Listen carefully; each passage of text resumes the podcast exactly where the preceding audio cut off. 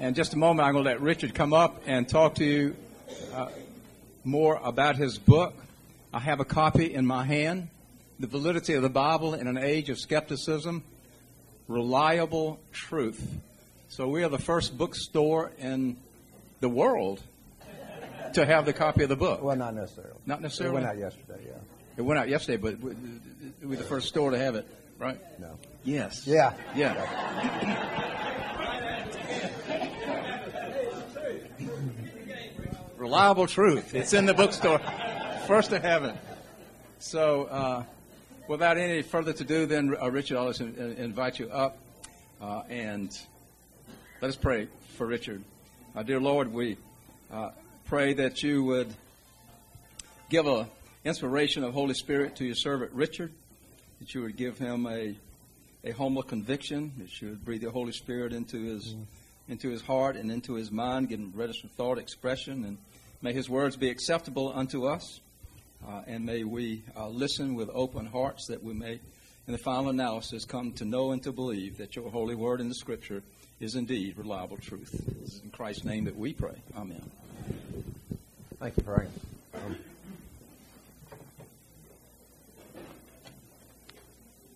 I hope you'll uh, kind of bear with me. I, am getting over a cold, and uh, my physician tells me that this cough that I have is going to linger for a week or so. So, um, I want to start this morning. I want to read to you a uh, an incident. I don't know whether it's true or not. Uh, Ravi Zacharias shares it, um, but it's a. I think it's a great introduction to what I want to uh, uh, share with you this morning. he said a student was finishing up his PhD by writing his dissertation he did not, however, like how dissertations were judged.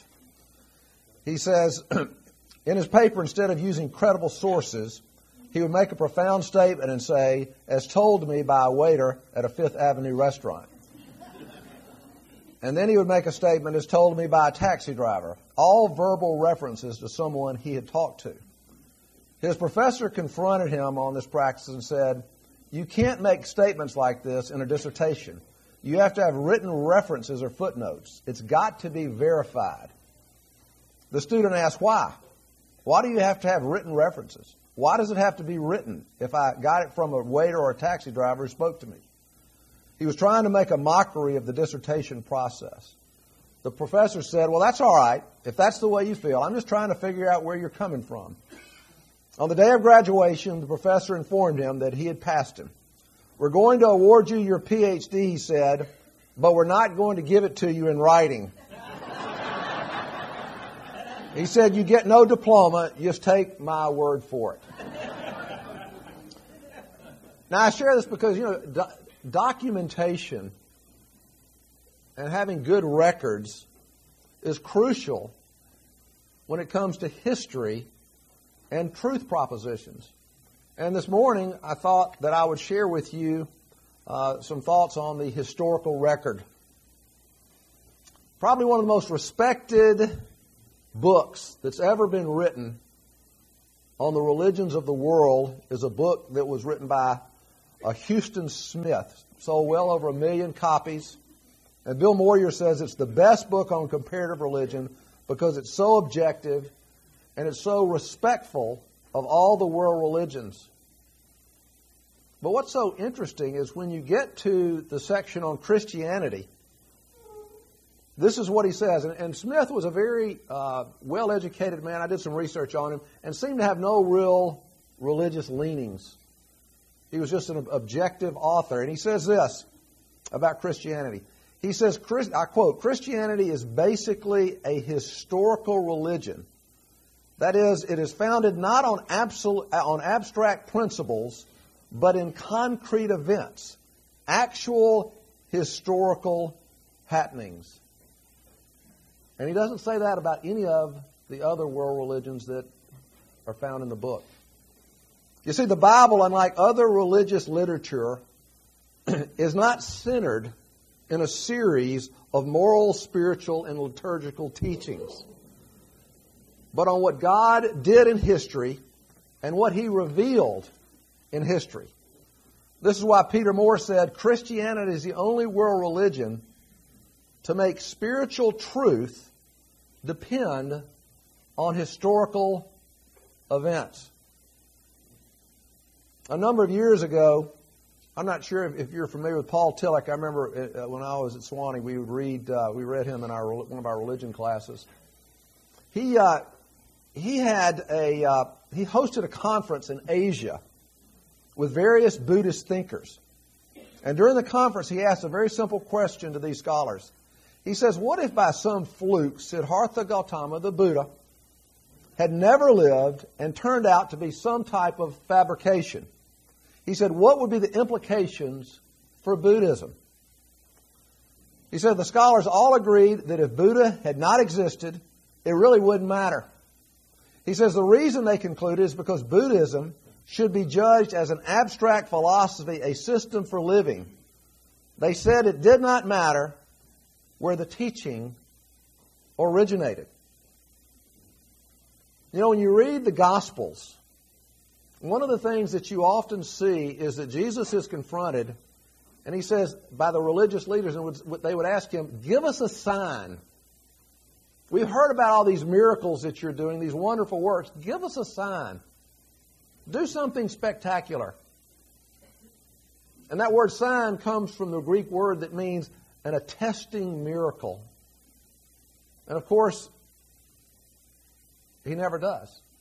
You know, I've often thought what I would do if I had been in his shoes and been asked and challenged like that. But you know, he would often make reference to the fact that there is going to be a great sign. Sometimes they were kind of cryptic when he was saying they didn't quite get it. You know, he'd say, Tear this temple down, and three days later I will build it back. He would make reference to his death and resurrection as the great sign. Notice, notice it wasn't going to be any kind of scientific discovery or great philosophical argument. The sign Jesus says that he would give would be a single event that would take place really at the end of his lifetime, and it would be a, historical event. I will die, and three days later I will rise. And as philosopher J. N. Anderson declared, if this event did take place, it is the supreme fact of all of history, and every person should adjust their life to it. If it happened, if it is a true historical event. So, what I'm saying is that the sign of the attesting miracle that Jesus said he would provide could not be, could not be proven in a scientific lab or a, with a philosophical argument. It would have to be proven historically which leads me to talk about the nature of historical proof. And to do this, I'm going to share with you an event that took place in my life 47 years ago. 47 years ago this February. I was in the sixth grade. I played in a basketball game. I went to Highlands Day, it's now called Highlands, and we were playing a team called McElwain. And to be quite honest, McElwain was not very good. Now, I was an okay, average basketball player. I, I tell my boy I could shoot, I just couldn't dribble. And you know, you have to dribble to, to be able to shoot. Um, but this was one of those days, if you ever played basketball, maybe if you're a golfer, you, it was one of those days that everything went right for you. Every shot that I launched went in. And I ended it, I scored 20 points. I'm not sure I ever scored in double figures other than that one game, and so that's why it's so vivid in my memory. Now, let me ask you this question How would you prove that? Or how could I prove that to you? What if, what if someone approached you and said, I'm going to pay you money to go out and prove that Richard scored 20 points 47 years ago in that game of Highlands versus McElwain? What would you do? I mean, you wouldn't go down to UAB and, and ask their researchers to help you. You wouldn't, again, you wouldn't go to a philosophy class and say, can we figure this out and prove this by philosophical argument? You would have to do historical inquiry. For instance, you might start by going to certain people that knew me when I was a kid and say, did he play basketball? And they would tell you, yeah, he loved to. He was always in the backyard shooting baskets. You could go to Highlands, and let's assume they have the records. Was he a student there in 1966? Did they have a basketball team? Did McElwain have a basketball team? Then let's say you go to some of my teammates, eyewitnesses. Billy Pritchard was the star of our team. You could go ask him. And we had several other, all, in fact, I think all of our teammates are still alive. You could go and ask them. And let's just assume they remember very well that day. Yeah, he was out of his mind. He couldn't miss. And then let's say this was a Shades Valley YMCA sponsored um, basketball league. Let's just assume that in the in the uh, basement of the Shades Valley Y, they have all the records, all the scoring books of the games that were played in the history of the Shades Valley Y. And you go to 1966, the scorebook, February, you see Highlands against McElwain. You see the name Simmons, eight, let's see, nine baskets, two free throws, 20 points. Let me ask you this question. At this point, do you think it would be reasonable to conclude that I scored 20 points 47 years ago against McElwain Elementary? You see, this is what historical inquiry is all about. This is how you prove something historically. The famous historian John Warwick Montgomery said that in the, hyster- in the historical arena, we have to accept probability in historical judgments based on the historical records and the evidence that is available. You see, Christians believe that as, as wonderful as Jesus' life and teachings were, they are meaningless if they are not historically true. In fact, isn't that what the Apostle Paul said? That if Jesus did not rise from the dead, then the Christian faith is worthless and we will die in our sins. In fact, because of, because of this, because of this implication, many a scholar has set out to prove that the resurrection never really happened, knowing if they could, they could debunk the Christian faith.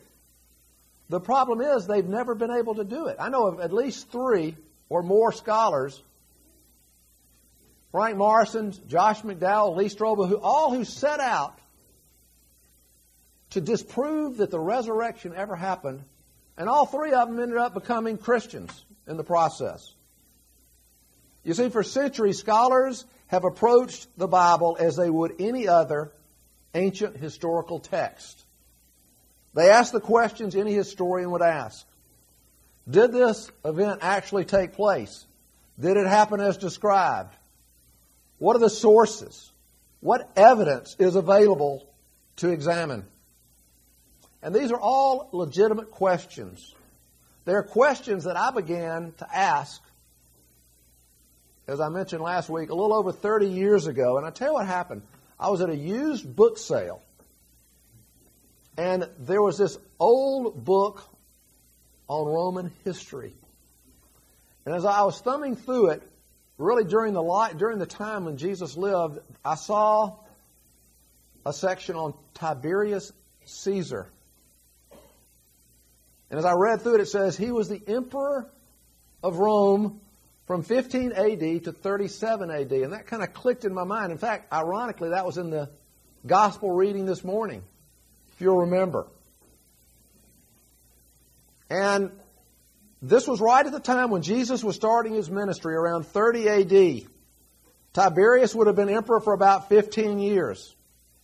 And then you read what Luke the historian says in Luke chapter 3, verse 1. He says, Now it was in the 15th year, in the reign of Tiberius Caesar.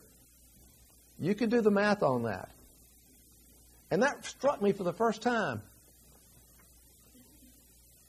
is the, is the Bible in harmony with secular history. And as I, as I was reading this, it, it kind of changed me. It made me realize, it made me curious, and to really kind of set out on this path to do the research on the work that I'm presenting you now and that's, that's found in the book. Now, I need to mention that as, as much as the Bible involves history, it's not just a history book. it involves spiritual truth as well. For instance, if you read a parable, we're not wondering if that event really took place. What we're asking is what is the spiritual lesson? What is the spiritual truth embedded in the parable? Yet on the other hand, when you read, as we read this morning in Luke 3, that Pontius Pilate was the governor of Judea and Herod was the tetrarch of Galilee, you expect a high degree of historical accuracy from the biblical text. Now, before I move forward, I, I want to go back and read to you the first four verses in Luke chapter 3. Excuse me, this is Luke 1. This is the first four verses of the book of Luke. I want you to listen to him and listen to the way he approached his writing. He said, Inasmuch as many have undertaken to compile an account of the things accomplished among us, just as they were handed down to us by those who from the beginning were eyewitnesses and servants of the word, it seemed fitting for me as well, having investigated everything carefully from the beginning, to write it out for you in consecutive order, most excellent Theophilus, so that you may know the exact truth about the things you have been taught. I don't know about you, but that's impressive. I mean, this isn't some mystical writer. He's writing about what he discovered through the historical inquiry that he had basically been involved with.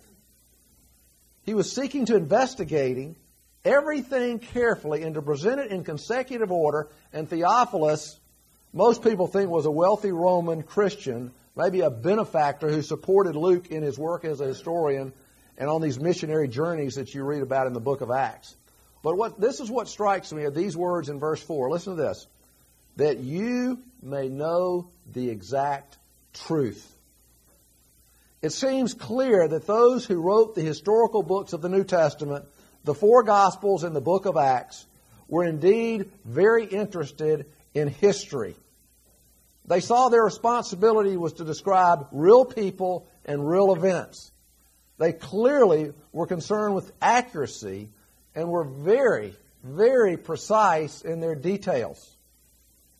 And furthermore, three of the writers, Matthew, Mark, and John, were eyewitnesses to Jesus his ministry, and his resurrection. And they were men of great integrity. Dr. Craig Blomberg, who most people consider to be probably one of the country's foremost authorities on the history of Jesus' life, says this. In the lives of the disciples, we see them reporting the words and actions of a man who called them to as exacting a level of integrity as any religion has ever known. They were willing to live out their beliefs even to the point that 10 of the 11 remaining disciples were put to grisly deaths, which shows great character. In terms of honesty, in terms of truthfulness, in terms of virtue and morality, these people had a track record that should be envied.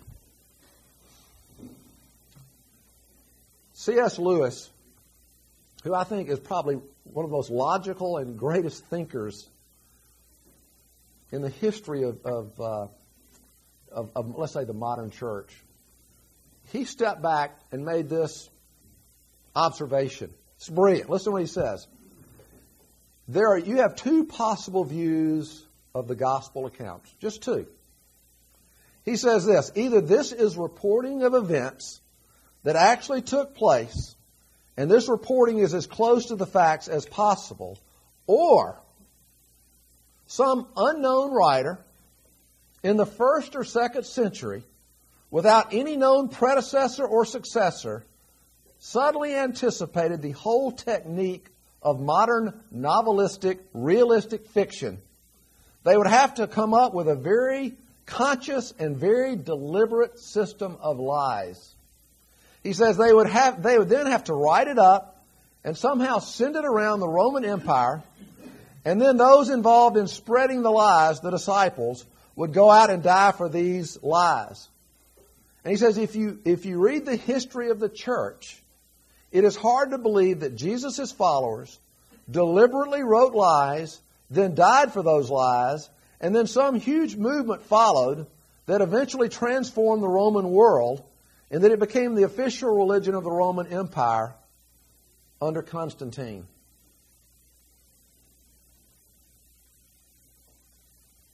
I think he's right. It's either one or the other. And before moving on to something else, I think it's important to realize, and I want to re- really emphasize this. So many of the writers did not say, I heard that this happened. Again, they were eyewitnesses. As Peter himself said in 2 Peter 1.16, For we did not follow cleverly devised tales when we made known to you the power and coming of our Lord Jesus Christ, but we were eyewitnesses of his majesty.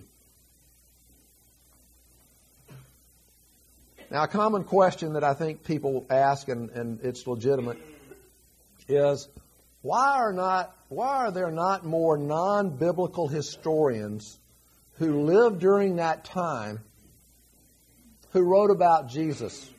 Why is it we just have the the gospel writings, those found in the Bible? well, I have two responses. The first is that uh, Jesus lived in a very unimportant colony in the Roman Empire called Palestine. It was an agrarian region. It wasn't like Greece. It was a place where few people could read or write. They depended on the Jewish religious leaders for that. And of course, the Jewish religious leaders did not look favorably upon Christ. However, there were some ancient Jewish documents that refer to Jesus as a sorcerer who led the Jews astray. In fact, a, a Dr. Wilcox, who wrote a book called Jesus in Light of His Jewish Environment, says this. the Jewish traditional literature, although it mentions Jesus only quite sparingly, supports the gospel claim that he was a healer and miracle worker, even though it ascribes these activities to sorcery. In addition, it preserves the recollection that he was a teacher and that he had disciples, five of them, and that at least in the earlier rabbinic, rabbinic period, not all of the sages had finally made up their mind that he was a heretic or a deceiver. As Craig Blomberg says, this acknowledges that Jesus really did works of wonders, although the Jewish writers dispute the source of his power. Now, my second response is this that there were, in fact, a large number of non biblical historians who lived during this time who did, in fact, write about Jesus. In fact, in his book, The Verdict of History, historian Gary Habermas details a total, a total of 39 ancient sources documenting the life of Jesus. He said some of these were Christian sources and some of these were not. But to put this into perspective, there are only nine ancient sources, nine, that mention Tiberius Caesar. And this was a guy who was he was in power for 22 years. Roman emperor. Mentioned nine times, 39 sources, non biblical, that talk about the life of Christ.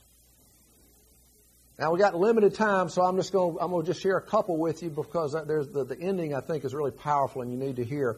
But three, just for instance, three historians. This is all documented in the book. The first, Cornelius Tacitus, born in 57 A.D. He's considered the greatest historian of the Roman Empire. In fact, the Cambridge Book of Ancient History says Tacitus' writings are by far the most comprehensive and reliable ancient source of information on the Roman government during the reign of Tiberius. Tacitus wrote a history of Rome, and at the time of Nero, he wrote this about the emperor's horrific decision to burn Rome down. Listen to what Tacitus says. He says, Therefore, to stop the rumor, Nero substituted as culprits and punished with the utmost refinements of cruelty a class of men loathed for their vices, whom the crowd styled Christians. Christ, from whom they got their name, had been executed by sentence of the procurator, procurator Pontius Pilate when Tiberius was emperor, and the pernicious superstition was checked for a short time, only to break out afresh, not only in Judea, the home of the plague, but in Rome itself, where all the horrible and shameful things in the world collect and find a home.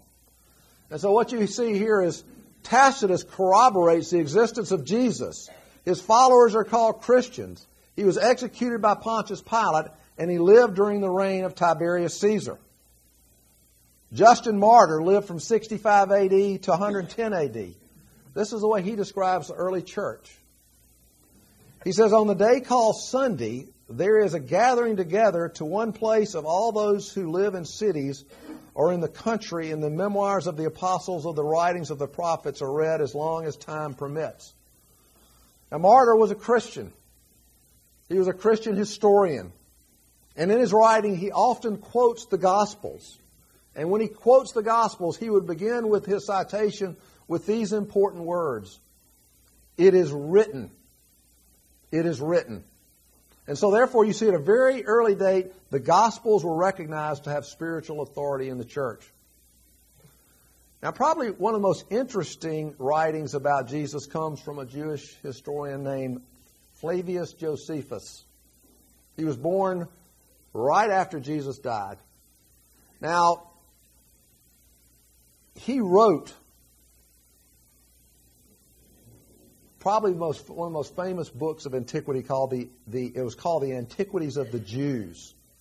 He's probably touted as the greatest Jewish historian to ever live. And in the Antiquity of the Jews, he wrote some words that have caused a lot of controversy. In fact, I had a discussion. Some of you may know uh, Warren Lightfoot Sr. We, he gives a, a, wonderful presentation on the resurrection. We, we've had some discussions on whether the, these words were actually Josephus. They were his words, but there seemed to be a couple of interpolations. Let me read it to you. This is really powerful.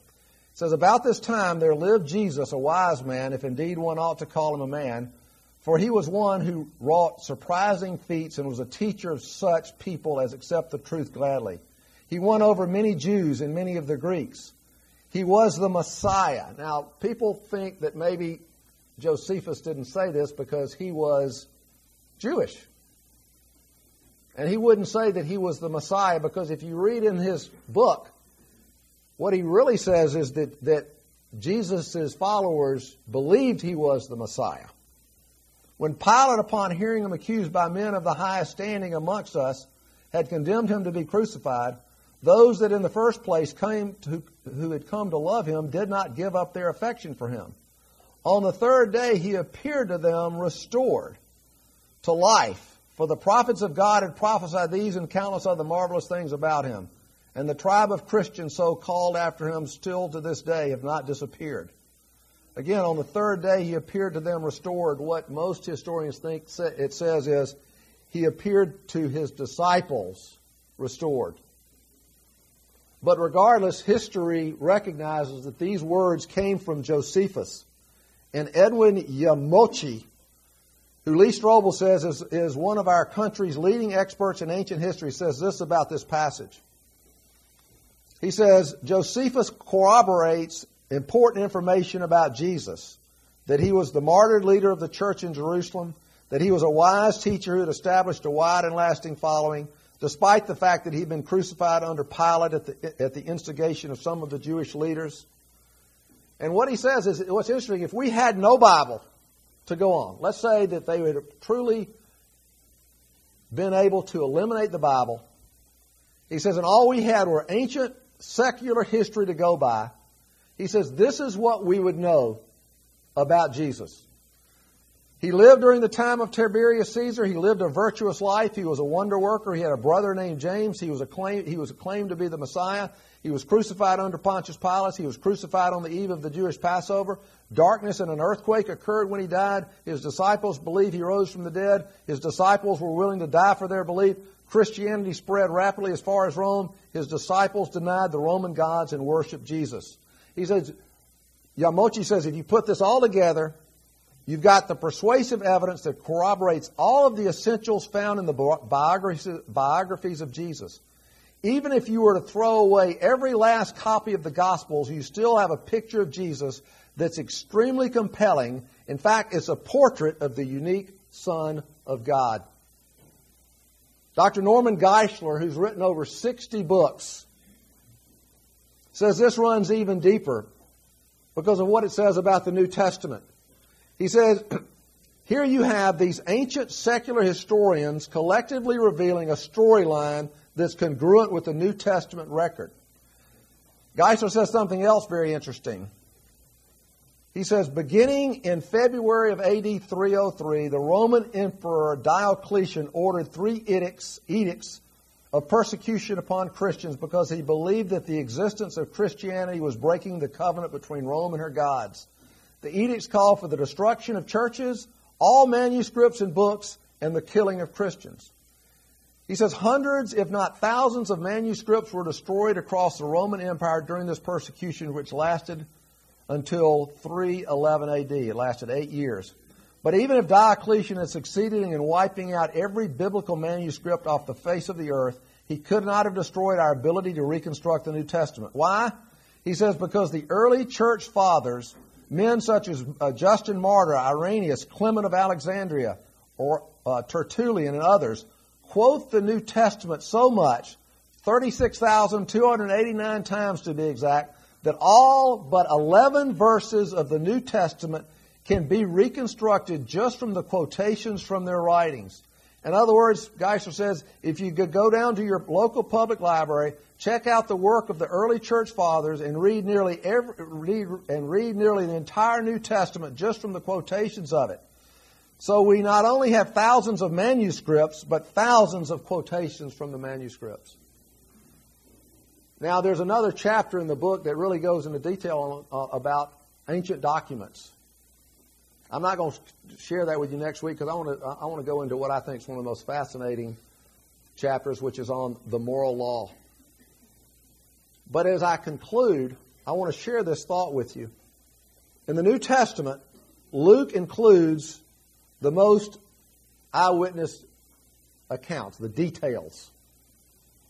And it's not surprising. He was a physician and he was a historian. And of course, he wrote the book of Luke and the book of Acts which makes up about 20% of the New Testament. But in the second half of Acts, Luke was eyewitness to Paul and all of his journeys, his missionary journeys. And he displays, if you go back, in fact, read the last 16 chapters of the book of Acts, you see an incredible array of knowledge of local places, names, environmental conditions, customs, and circumstances. They could only be described by an eyewitness who was there. The classical scholar and historian Colin Hemer chronicles Luke's accuracy in the book of Acts, verse by verse. And with incredible detail, in these last 16 chapters, he identifies 84 facts that have been confirmed by historical and archaeological research. Now, I have listed those 84 facts in one of the appendixes of the books if that's something that interests you. But it leads me to this thought, which I want to leave you with, and this is powerful. One of the greatest archaeologists in the Middle East was a man by the name of Sir William Ramsay. Ramsay was an Oxford scholar, he was an archaeologist, he was an atheist with parents who were atheists, but also who had great wealth. And Ramsay who received his doctorate at Oxford, committed his t- entire life to archaeology in the Middle East.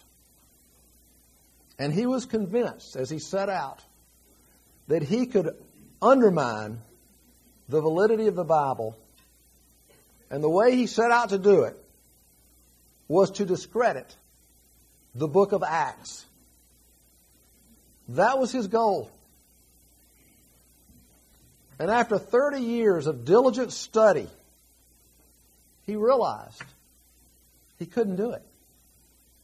Because he clearly recognized, he says that Luke, the author of the book of Acts, and these are Ramsay's own words, was exact down to the most minute details. And his diggings and then through his studies, Ramsay uncovered hundreds of artifacts which confirmed the historicity of the New Testament record. And then finally, in one of his books, He shocked the archaeological world by declaring that he'd become a Christian. Listen to what Ramsay said about Luke. He said, Luke is a historian of the first rank. Not merely are his statements as facts trustworthy. Listen to this. This author should be placed among the greatest of all historians. Now, those are strong words. And they're important words. Because you need to remember where we started. Christianity is the only world religion where spiritual truth depends on the veracity of historical events. Y'all been a terrific audience. Let me close with prayer. Father, we, uh, we are grateful that you have given us solid rock to build our faith upon. That you've given us not only a book that contains spiritual truth,